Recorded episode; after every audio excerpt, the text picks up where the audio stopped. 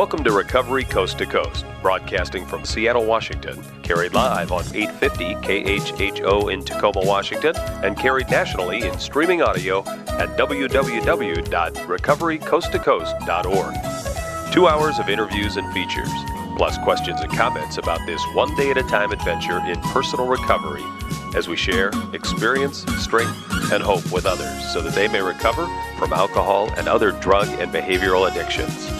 And now, Recovery Coast to Coast is on the air. Here's your host, Neil Scott. Your girlfriend hates me. You know it's true. I tried to tell her it's not me, it's you. That's the music of Sarah Sharp, our guest on Recovery Coast to Coast. I'm your host, Neil Scott, on America's nightly voice for recovery on the air five nights a week, two hours a night, talking about addiction with a focus on recovery. Tonight, we're joined in our iHeart studios by award winning vocalist, singer, songwriter Sarah Sharp from uh, Austin, Texas. We're going to hear her story of growing up with a parent who suffered from uh, mental illness in her mom's case, and her dad, who is uh, in recovery since, I believe, 1994. Sarah's currently on tour in the Pacific Northwest, is nice enough to join us in the iHeart studios. Sarah, welcome to Recovery Coast to Coast. Nice to see you. You've been in Seattle before, right? Yes. Yeah. I've never been here when the weather was as beautiful as it is today. You must have a vow of silence. Do not let anyone know that the weather is as nice as it is today. Uh, tell me a little bit about Sarah growing up. I know you're from Houston, Texas, Mm-hmm. uh, and you've got a, a younger brother, an older sister. Tell me about the early days for you growing up in, in a home in Texas. Being in Seattle makes me think so much about sailing because we lived right near, um, you know, Houston is near Galveston Bay. Yeah. My dad had a sailboat.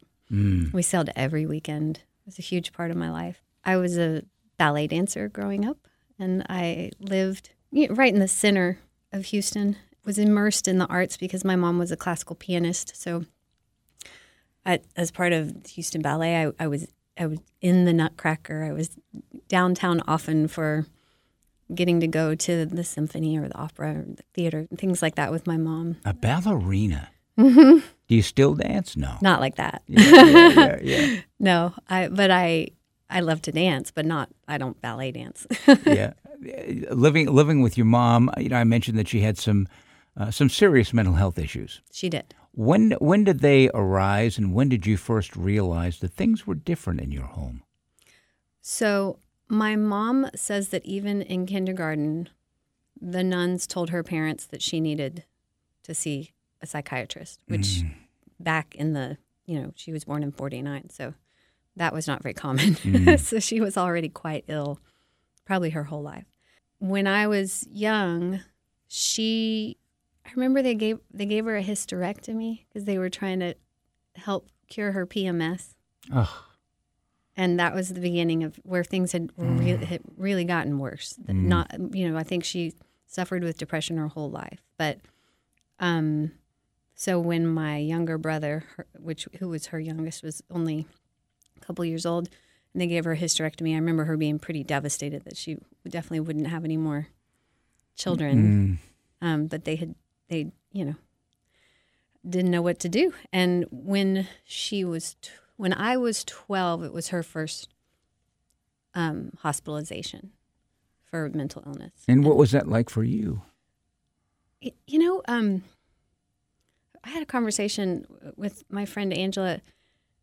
I wish I wish I could remember the book she referenced, but it's something to do developmentally for kids. Up until a certain point, all you've ever known is what you know, and that is normal. And there's a certain stage of development where you start to think, wait a minute, this is BS, mm-hmm. and uh, have an opinion about mm-hmm. other people's families, blah, blah, blah, blah. You know, but it wasn't like daily suffering. I mean, my parents suffered, but I don't I don't look back on my childhood as daily suffering. Mm. But you knew your mom was seriously ill. Yes, especially because once uh, I mean, you know, she was suicidal, but once her first big hospitalization happened when I was 12, that lith- lithium was a new thing. hmm And so they had her on that. She put on 100 pounds in the first year. every new psych med that became available after that, they tried. Uh, but then it was also these this cocktail of meds to deal with the side effects of all those drugs. Mm-hmm.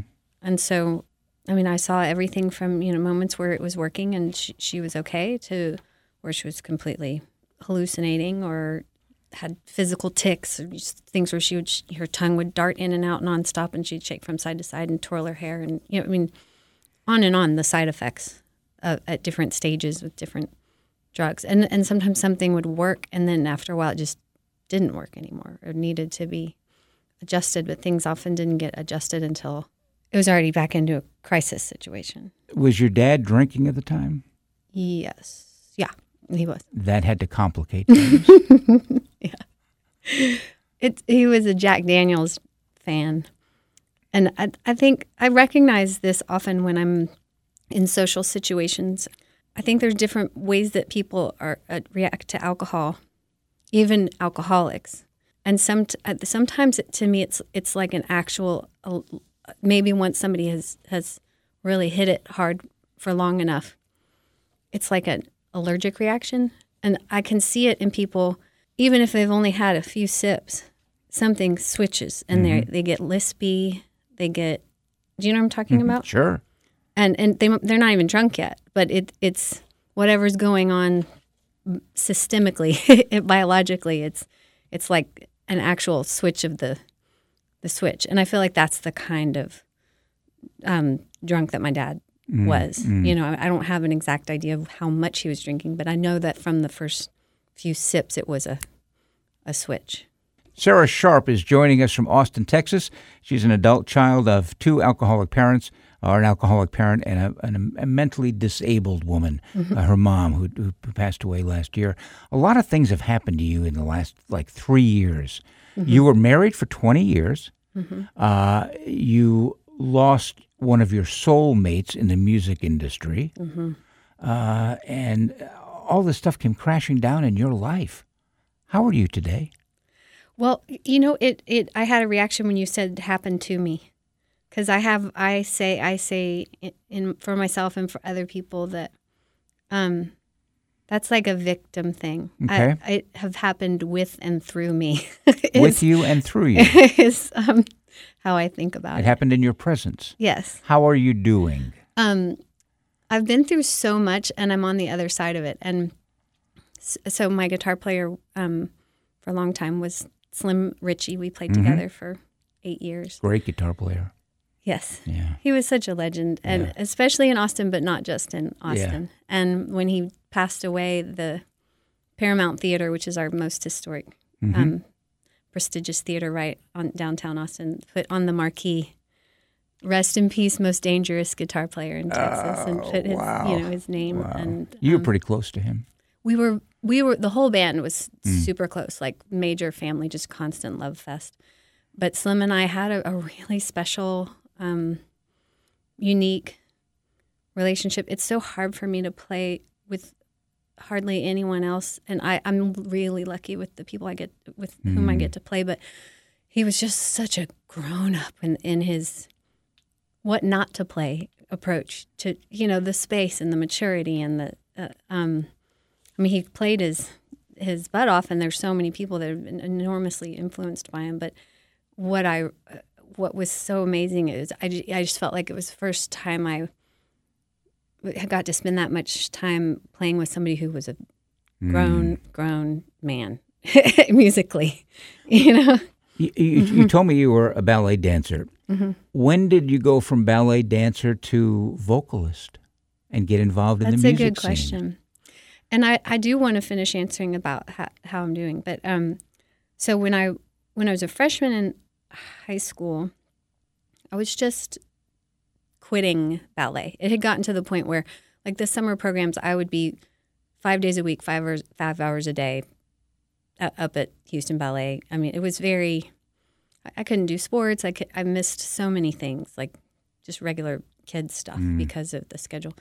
And I and honestly was never going to be the best. I, I mean, I was dedicated to it, but I wasn't ever going to, you know, make it like as a professional adult.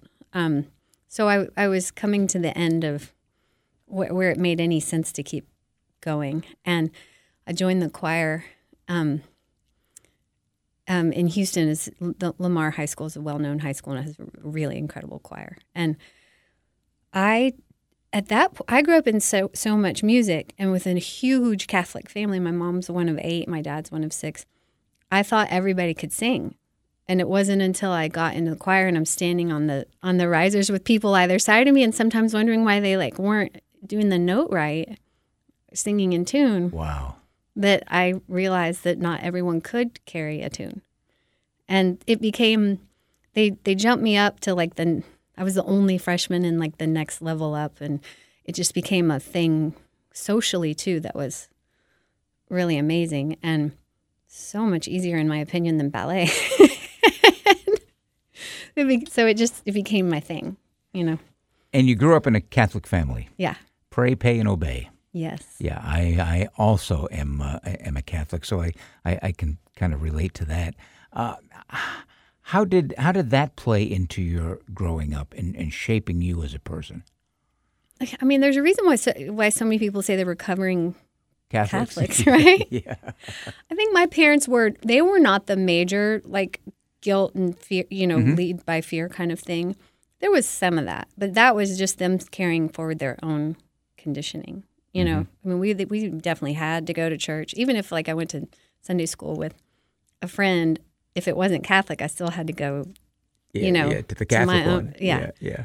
Um, but I don't know. I mean, I don't think I carry like tremendous guilt or self esteem mm-hmm. or issues around mm, sexuality or anything that you know a lot of people do.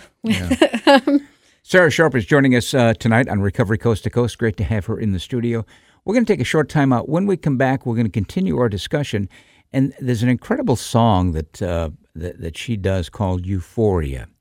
Uh, I want to talk about that. I want to talk about her dad's recovery and and some of her uh, her musical accomplishments and maybe some of the dreams of uh, of music to come. And we'll do that when we come back. I'm Neil Scott, the program Recovery Coast to Coast. Short time out. Back with more right after this. Your girlfriend's crazy, and she's wasting my time. Cause if I wanted you, you'd already be mine. If I wanted you, you'd already be mine.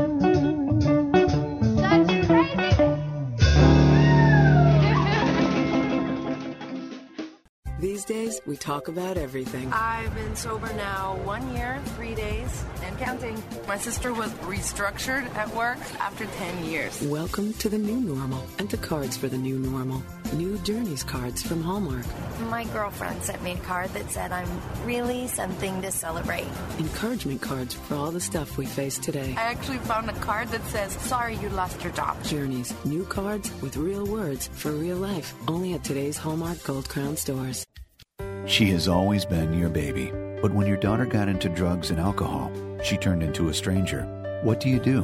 Where do you turn? Contact Sundown M Ranch. Sundown's nationally recognized youth treatment program guides young people back to a life free of drugs and alcohol. All treatment is gender specific and directed by caring certified professionals in a safe environment. You can get your daughter back and get to know her again. Go to www.sundown.org to learn more. Your daughter's wasted. Again. You ignore it. You get help. Before long, she's been arrested. Before long, she's been promoted. You post bail. You congratulate her. And then her addiction really takes And off. then her career really takes off. She stops in from time to time for money. She stops in from time to time for coffee. But then it's right back to the street. But then it's right back to the office. Years later, the police stop by. Years later, your daughter and son in law stop by. They've got bad news. They've got good news. She's gone. She's expecting. You cry. Choose to help a loved one struggling with drugs or alcohol. It could change everything. For more information or help, call 800 662 9111. Here is something to think about. Problem gambling is exactly that, a problem. Looking for a solution? Well, there is a way out. And there is help for you or someone you love who's caught in the web of problem gambling. Help is as close as your phone. Call the Washington State Problem Gambling Helpline, 1-800-522-4700. For confidential help and free information, call a real winning number, 1-800-522-4700. They have the solution for problem gambling. Recovery Coast to Coast is a program feature of the nonprofit Alliance for Recovery. On the air thanks to the generosity of our friends and listeners. Now, if you're enjoying Recovery Coast to Coast and would like to help us to continue to carry the message of hope and the promise of recovery, you can make a tax deductible contribution to the Alliance for Recovery at P.O. Box 31451, Seattle, Washington 98103. Thank you in advance for your support. There's no escaping. It's in the air. No way around it. It's everywhere. You can try to deny what you might as well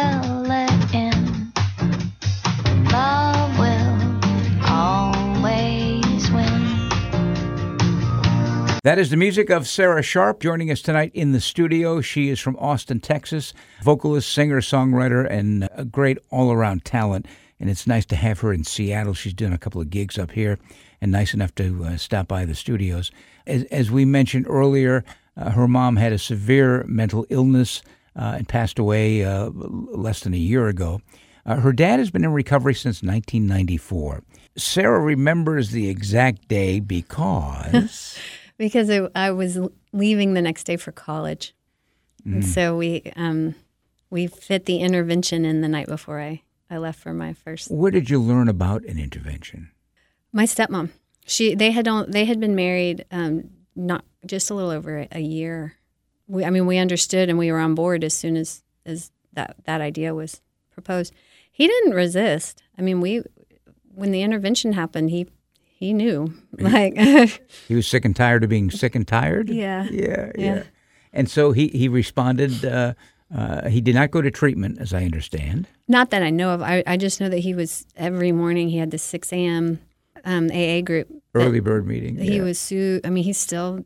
Uh, he doesn't live in Houston anymore, so he doesn't have that same like incredibly bonded group. But Right. Still quite good friends, and he'll go for pe- people's significant anniversaries. He'll go back to Houston because he's in Austin now. Yeah. But it, you know, he benefited from having it was the Post Oak AA group in Houston. They were, Nice. yeah. Nice. Mhm. Tell me a story about your dad. I mean, there's so many great stories, but I called him today because I knew I was coming here, and I asked him if it was okay for me to share a story I had in mind. Mm-hmm. My dad's dad was a Marine. He fought in World War II, and he he was a hero. I mean, he's in Time magazine. He he survived four amphibious attacks. He, as my dad says, he saw and did things that no man should have to Mm. do. And when he came back, he became an, an alcoholic. I think like so many people from from that era who fought and didn't come home to any even conversation around PTSD. Yeah. Um, it just shaped so much of our entire country, our entire society. I mean, there's like there's a collective wound that is deep and broad, and it it changed certainly the lives of he and his sibling, his five siblings, and his mom, and and everyone, every one of the cousins. I mean, uh, you know, it's just. I just heard about this word epigenetics. You know that word? Mm-mm. it's it's a science thing, but it has to do with what's in your DNA and inherited. And of course, you know, when it comes to alcoholism, Absolutely. everybody. Yes. But it's it's actually to do not just with alcoholism, but you know, trauma. I mean, we're carrying. I'm carrying in my DNA some of that trauma from my grandfather, and um, these things that repeat are so often um, when there's not more consci- enough consciousness around it.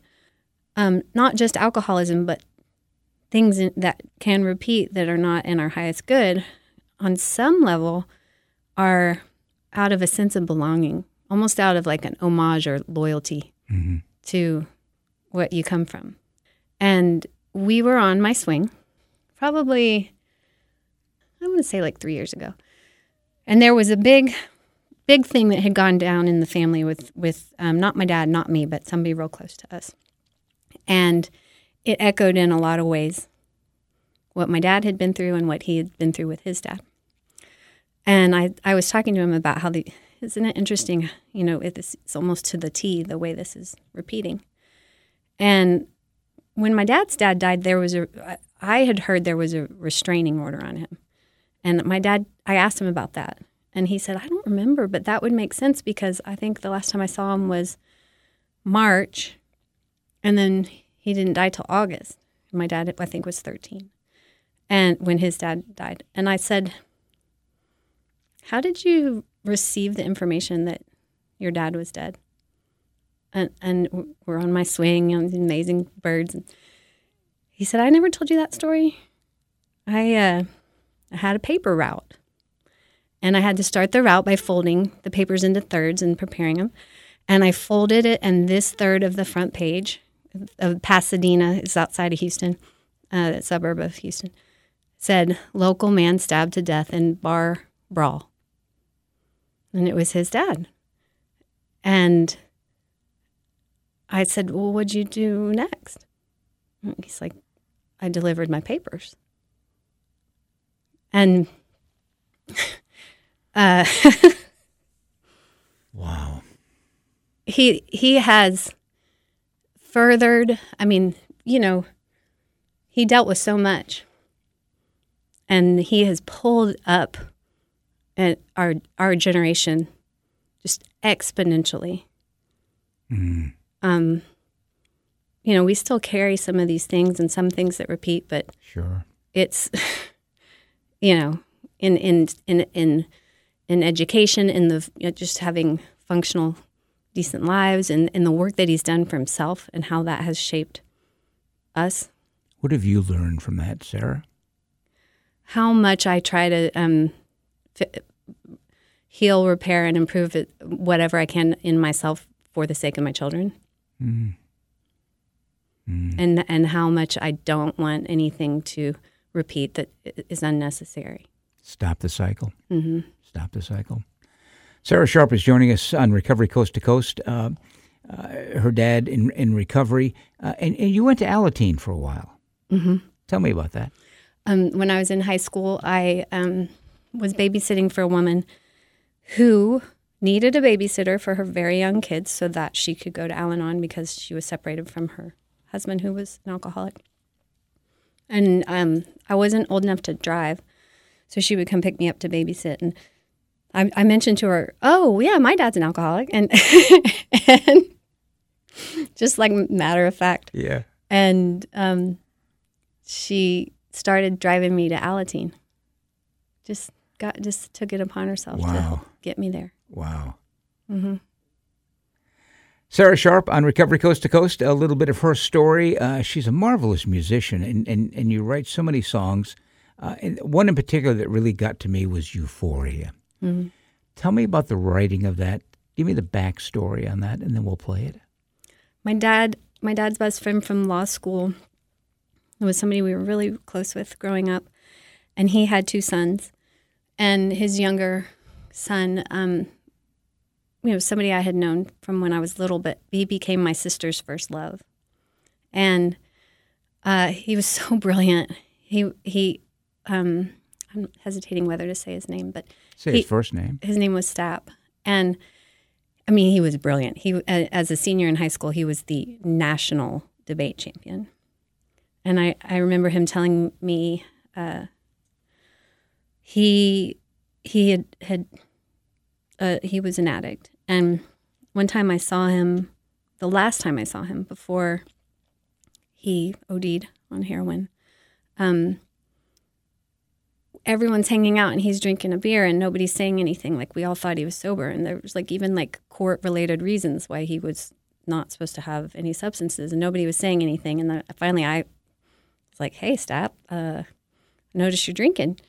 And I, I said, why? And he's like, well, Sarah, because it's a beer. It's not heroin. and um, and then he talked about the um, the voices in in his head, and he said they're really smart. They're incredibly smart. The ones that convince, the voices that can convince you Mhm. what to do. Well, and I said, I would imagine, especially when you're national debate champion, Yeah. either side of the debate could be quite fiercely argued. um, and so he he OD'd, and when we went to the um, wake, uh, I just always felt like S- S- Stapp was so brilliant that you know a bit of pot, a bit of this. It was almost just to bring him down to where he could talk to the rest of us, like to, to a, a normal level. Um, but a lot of people who had all gone to law school with our dads were at the wake, and they're telling these stories, these good old boy, old good old day stories about like wrecking somebody's sports car and all these things that were related to um, binge drinking. Yeah. You know? And I, I mean, I was like, am I the only one here that doesn't like see the irony? Like, that, Mm. thanks, guys, um, for the, thanks for the legacy. Mm. Um, So that led to the writing of the song. mhm. That that song is a moment on the steps of the church on the day of Stapp's funeral where I felt, as everyone was arriving and they're so beautifully dressed, that it should be his wedding day. Mm. Let's listen to uh, the song called Euphoria. Uh, this is Sarah Sharp. This should be your wedding day. All the suits and church steps and handshakes and the Sunday dresses. Man, your mom is still a babe. More frail than she was before. A starter, family wife, no more. And your dancer, poet, stoic, half sister. I tried to tell her what you said. I've never seen a sister more perfect in her brother's eyes. She was a million miles away. As if the only emotion she ever learned to show was grace and penny. You called Dr. Tone. She was the only one. Despite Oprah, Dr. Phil, and all our culture's self help spiel, she loved you the most. She loved and loved beyond her means, waiting for you to get clean.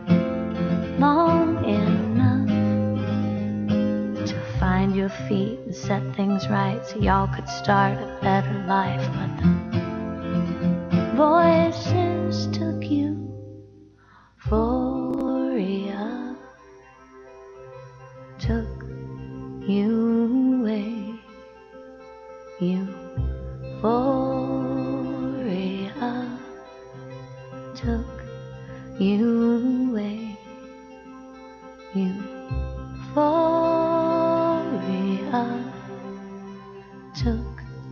you away. Euphoria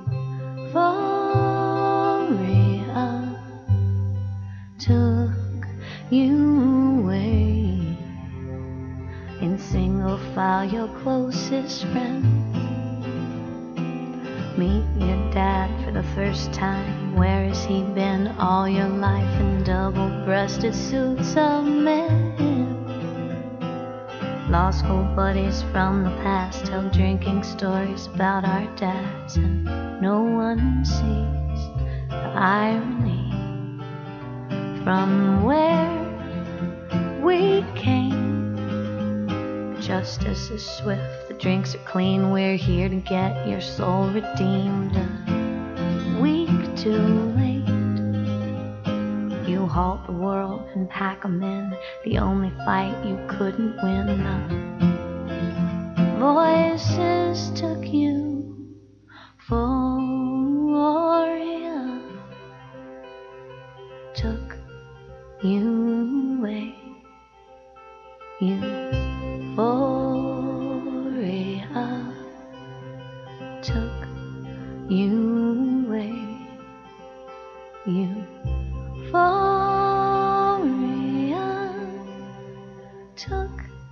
You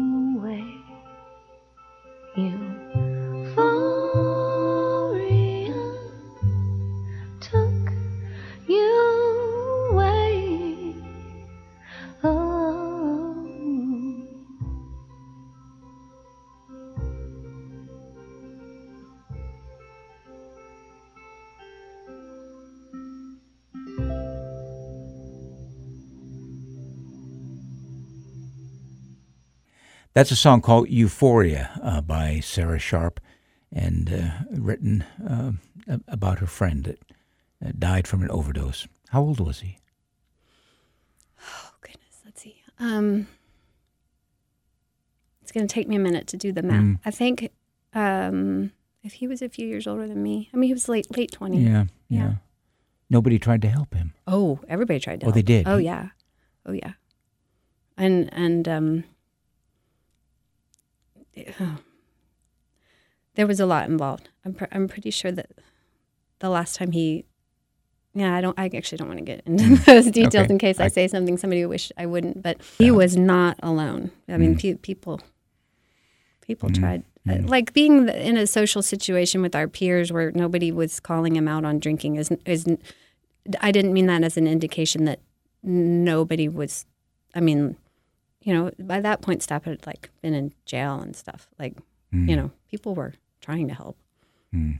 It's it's well, you know, Yeah, very much so. when somebody's um uh when somebody can't be helped, when they reach that. I'm not saying that some people can't be, but they won't be. Won't be helped. So, so you wrote that song, and uh, it's it is so very touching. Where do your songs come from? Um,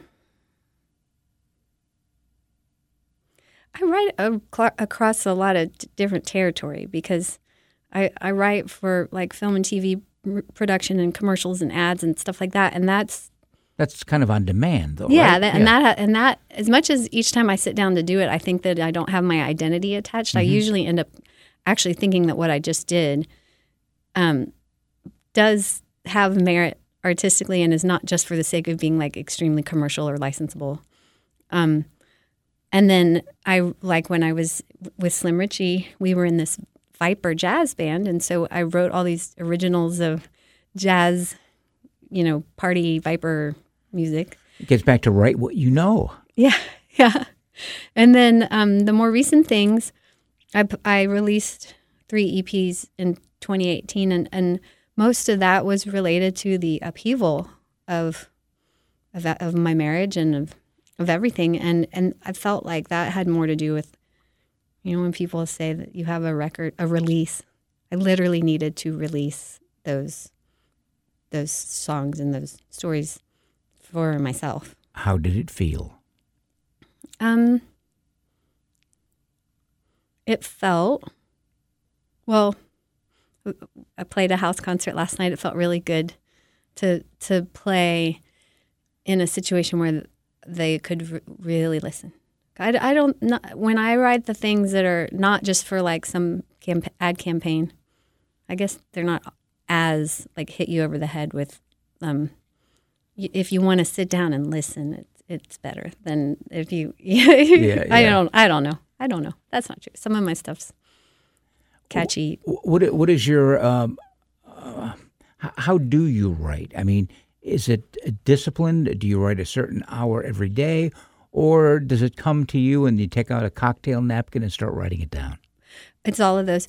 When I'm when I'm lucky, I I, I have like a you know um, a deadline, and I'm I'm churning things out, and that gives gives life structure. But I I juggle so many other things with supporting myself now that I'm divorced and And being a mom. being a mom, and um, so I.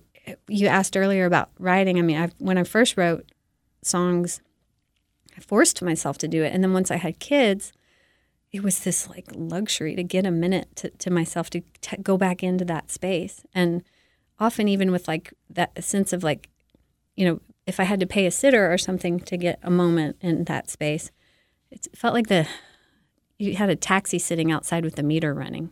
Mm. You know, and so once I began to have that space for myself again, it's, it has only ever been a complete pleasure and indulgence to to sit and write and journal. Or I wake up a lot and catch things in in my phone that you know I just hear and catch them. But you got to get it down right away. Oh yeah, or it's gone. Yeah, yeah, I've yeah. learned that. Yeah. And As someone who writes a lot of poetry, the biggest lie I tell myself is, "I'll remember this in the morning." Yeah.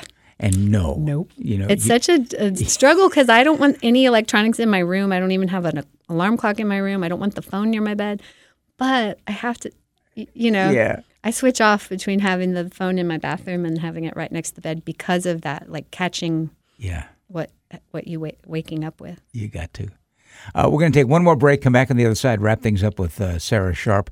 And by the way, you can find out more about Sarah and her music at her website, sarahsharp.com.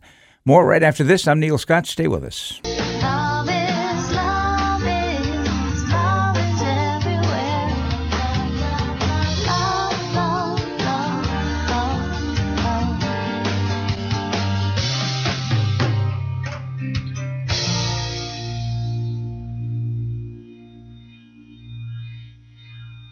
I lie to all my friends. I mean, I look right at my kids and lie to them. I make excuses to my family. I make excuses to the people at work. I hide the truth from everyone. Cover up at family holidays, you know, act as if everything's okay, pretend I'm happy. Every day, I deceive everyone close to me. This man isn't addicted to drugs or alcohol. He's just addicted to covering up for someone who is. He thinks it helps, but it doesn't. Find out what does. For more information or help, call 800 662 9111. Are you afraid? Afraid of life without drugs and alcohol? There is help and hope at Sundown M Ranch. At Sundown, the focus is on you and your disease. You will learn how to live without depending on drugs and alcohol. Sundown M Ranch is nationally recognized for effective and affordable alcohol and drug treatment programs. Reclaim your life. Replace your fears with hope. Go to www.sundown.org right now to learn more. Reason number 22 to switch to Geico. We think renters are cool. Now, we don't know if you were born cool or if it's just all the cool stuff you have in your apartment. The point is, if you want to protect your considerable coolness, ask Geico about renter's insurance. For as little as $12 a month, you can protect all the stuff you hold near and dear, including that combination flat screen TV espresso machine. Now that is cool. For a fast, easy rate quote on renter's insurance, visit geico.com or call 1 800 947 AUTO. Our next exercise Killing Spider in Bathroom. As you hear your wife scream, begin with a light jog, then run to bathroom. Four, three, two, one. Find spider on wall and squat and squash. Squat and squash. Spider lunges at you. Now scream like a schoolgirl. Good. And sprint. Now run. Life is exercise. Snickers Marathon is energy. Great tasting, nutritious, long lasting energy for the demands of your day. Grab a Snickers Marathon in the energy bar aisle.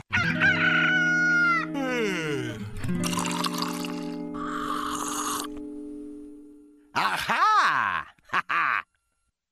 Think earlier. Brew Starbucks at home. Available where groceries are sold. Hmm. Today is the day. Think earlier. Brew Starbucks at home. Available where groceries are sold. Yeah, I've been drunk in the last 30 days. And how old are you? 13. Do your parents know? No. In Washington, one in six eighth graders used alcohol in the past month. I'm Governor Gregoire.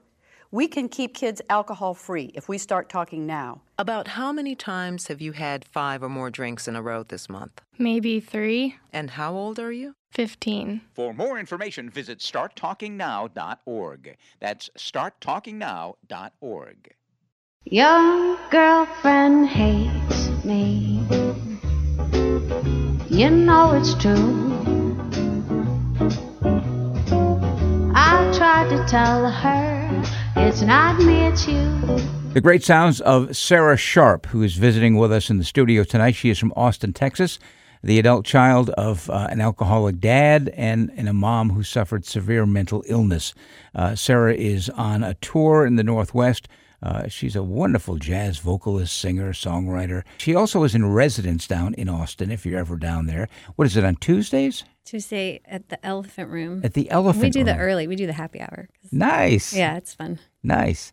So, so you're in choir, and you realize that you're a little bit different from a lot of the other kids, and and that's recognized by obviously the the, the teachers. Where does it go from there? So then, just so much music and amazing choir um, during high school, and I had my parents weren't they weren't you know it was a given that we would go to college, but they weren't super involved. We weren't like the kind of family that was going to travel all over and visit schools or any of that stuff. Mhm. It was just the you know go to UT, University of Texas, and then I got something in the mail about Berklee College of Music. Oh, ho, ho, ho. And even my choir teacher hadn't heard of it. Really? Because it wasn't, especially in Texas. Like when I, so I made up my mind about that. But even back then, even to audition for the school, I had to fly from Houston to New Orleans. yeah, It wasn't that well known, especially where I lived. And so, you know, my dad never would have gotten in the way, but it just never would have occurred to him that one of his kids would go out of state. To, Mhm. you know, at that point, you, you just send in your application to University of Texas. It was simple. You didn't even have to write an essay. You just send them your SAT scores, you know? Mm, mm. So anyway, I, I ended up with knowing I had the same budget as, as everybody else, with what it would cost to go to UT. I figured out a way to go to Berklee, which was with a partial scholarship, and I placed out of like 18 hours, and then took took some general classes in the summer so that I didn't have to pay Berklee for like science and Mhm. you know biology, and so I finished a year early when I was 21, and did other things. I was a resident assistant, all kinds of things to get through Mhm. For the cost of what it would have been to go to University of Texas. Did you do any singing during that period of time? Well, so voice was my instrument. I never learned an instrument. Mm. Just funny because my mom was a classical pianist, and I have her 1929 Steinway. No. Yeah, it's incredible. It's really it's a seven foot incredible perfect. It was rebuilt in the 80s. Like and you don't know how to play? no, my kids are learning. But my, you know, this wasn't just because my mom was ill. It was kind of generational. Mm-hmm. Like I, w- I had done a little, started some softball, had a couple of piano lessons, and then wanted to take mm. ballet. And she was like, I'm not driving your, you know what, all over Houston. Pick one thing. and so I picked, it's so different from now where Yeah. um, it's it's odd that I don't play an instrument, but I I just sing and write songs and write them often, you know, co-writing because Mhm. So the first thing you had to do is find an accompanist. yeah, and I mean I have I can read music and I can you know communicate about like a bass line or something simple that's but m- most of my songwriting is just the lyrics and the melodies and responding to like somebody else's idea. I, I collect them. I'll just grab people's idea in my phone and go away and Do you co-write with a lot of people? I do a Mhm. whole lot. Mhm. And how does that work for you? I love it. I, Mhm. When I was um, younger, I forced myself to start writing songs. I mean, I didn't write my first song till my last semester at Berklee, simply because I was realizing that I didn't want to just be in a cover band. Like, I all I wanted to be for a really long time was a singer. Mm. And then I realized, oh, I, I want more than that. I don't want to just sing covers. And I wasn't much of a jazz singer yet. I didn't know anything about jazz before I went to Berklee. So I used to force myself to write songs. And it, it wasn't really until I, I think I had my kid, I started having kids. Well, you eloped. Well, I elo- okay. I I eloped when I was 22 in London. My ex was English, and we were in a band together, and we were we were truly in love. But it was because of immigration things. Like I had been detained the the last time I tried to re-enter when my tourist visa expired. I needed to leave and come back, and Right, right. before it expires, and you you know, so coming back, I got I got detained, and I almost didn't get back into England. And we had already talked about we might have to get married, and so we just went and did that on a Tuesday. I I rode the bus and met him at the registry office in Islington. He took a lunch break Sounds so from romantic. his job at British Telecom. and then he we went his his brother who was his witness and my aunt who teaches at Oxford who was my witness um, and she's also world champion power lifter for the gr- strongest granny in Britain. That's another story. Wow. We had a little coffee, and then Aunt, and Andy went back to work, and, and Aunt Katie sprung for me to take a taxi home so I didn't have to get back on the bus with my flowers that she had brought me. Oh, how sweet. And um, and actually, my ex, he's not such a workaholic now, but he sure was then, and it's it was indicative of what was to come that he couldn't even take half a day to get me off of work to get married. But we had a wonderful, very successful marriage, and continue to have a very true friendship and and very cooperative. He co- still live in England? No, he's in Austin. We've Oh, been in Austin for Ah, okay. 20 years. When you asked how I was doing earlier, I think there are a series of events that were, were an upheaval. And it started with Slim dying. And but it wasn't just because I lost a friend. It's because the way Slim died was really traumatic.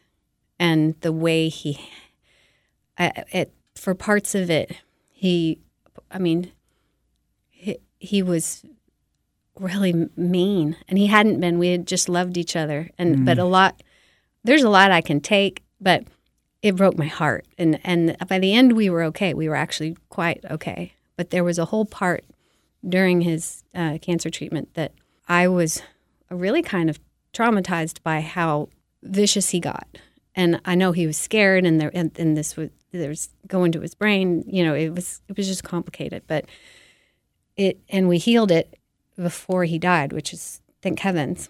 But I had a series of things after that, and I didn't understand till m- later, probably the next year after he died, when I started for the first time as as an adult to go to a therapist. That people have always said, "How are you so normal? How you know you have this great marriage and your kids are so healthy, and like you had you had a really complicated childhood. How are you so normal?" And what I went through with Slim's death, what it just kind of back triggered, like brrr, like a stack of cards, a lot of trauma that I didn't realize was even there or needing attention. And so it was quite it was the start of a lot of upheaval. Upheaval that was net positive, but it was quite the um, like you know just burning to the ground and then coming coming out of it Mhm. stronger process and part of that was was the burning to the ground of the rom- romantic part of being a partner in any way with you know with somebody who I still love enormously but it was we grew we grew we spread out you know we just grew Mm. out of what we were calling our our marriage into a different form of family. So all of this comes crashing down the, the divorce, uh, Slim's death, you're leaving the group, your mom dying. My mom's death was grody too. It was hard. Oh. It was hard. Mm-hmm. And then I um I Airbnb. I, we were talking before we started about how hard it is to um keep the dream alive in Austin because it's so expensive. Yeah, yeah. I'm super lucky to live in a one- you know one of the best, most central, amazing neighborhoods in Austin because I you know got my first house 20 years ago in East Austin. But I um, had turned a space above my garage into little apartment like put, was able to get permission to put plumbing up there and it, it was a whole thing in order for me to figure out a way to support myself. On the day my mom died this new plumbing was like raining in my garage and i had some airbnb people that were coming to check in and i'm on the phone with the police in houston at her apartments ah. and they're saying if you don't tell us where to send this body right now it's going to the morgue. And it was all just you know on a monday in july Wow. yeah just it i i mean i it was just intense And you got through it. everybody gets through what i mean yeah Who, who what was your support system like at that point? i have ridiculously amazing people in my life they're like the i think the only time i haven't felt supported is is um some things have been pretty hard at different times, especially with three young ki- three kids really close Mm, together in yeah. age and when they were younger.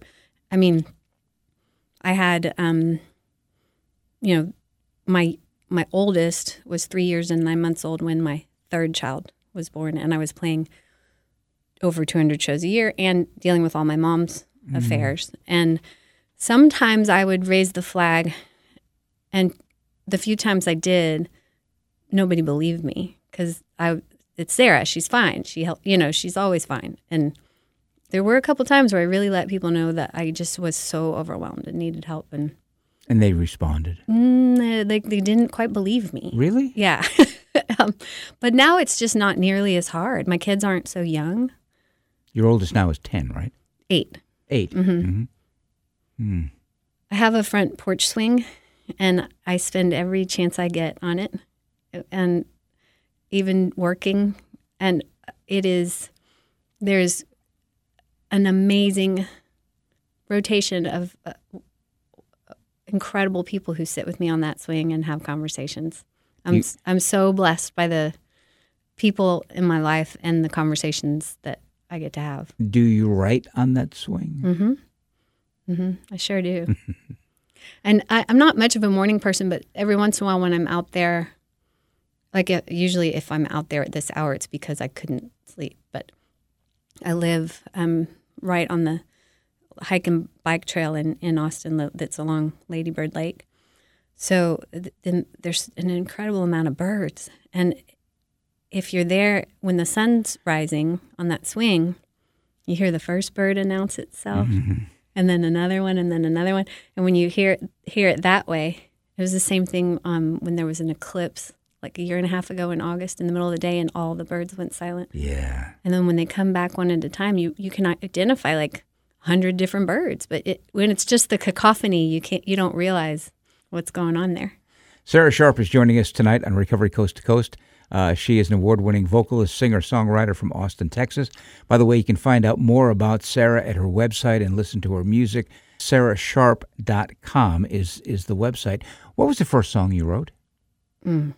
I was at Berklee. I was uh, my last semester there, and it was terrible. I don't remember. I mean, I've written a lot of really bad songs. yeah, I can't remember it all.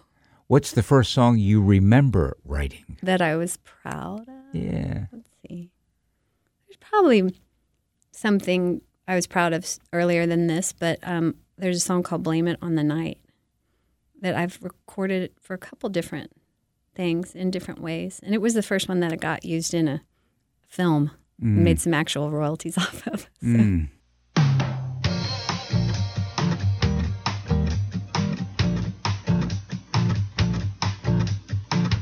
There's no escaping. It's in the air. No way around it. It's everywhere. You can try as well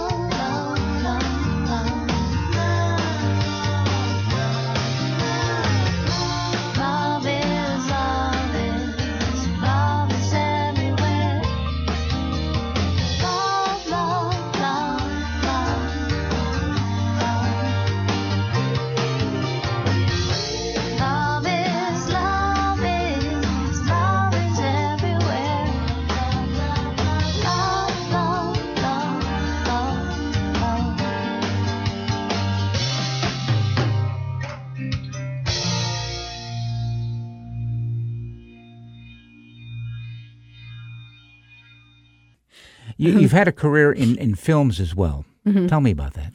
Well, I, I by accident, ended up as a music supervisor in an indie film that was made in Austin and became known as somebody who could, you- um, first of all, like understand that work well enough as far as like licensing songs and dealing with contracts and, and all that, but had a network of friends uh, who were unsigned where um, I could help people who didn't have like a big movie budget have really great music. Mm. And then, of course, help my friends um, be totally thrilled to get their song used in anything. And so I did a few. I worked as a music supervisor for a little while on on um, indie fil- indie films and some other things. And I haven't really done that in a while. If I do it now, it's just helping. Like somebody will reach out suddenly needing. Do you know any? Um, klezmer punk bands, you know. I mean, and I'm like, yes, you know, I do. Come on down to Sixth Street. Yeah, matter of fact. you know. Yeah, yeah, Um, yeah, yeah, yeah. Uh, S- S- Sarah Sharp is joining us. Side, I'm Neil Scott. The program Recovery Coast to Coast. Your girlfriend's crazy, and she's wasting my time. Cause if I wanted you, you'd already be mine. If I wanted you, you'd already be mine.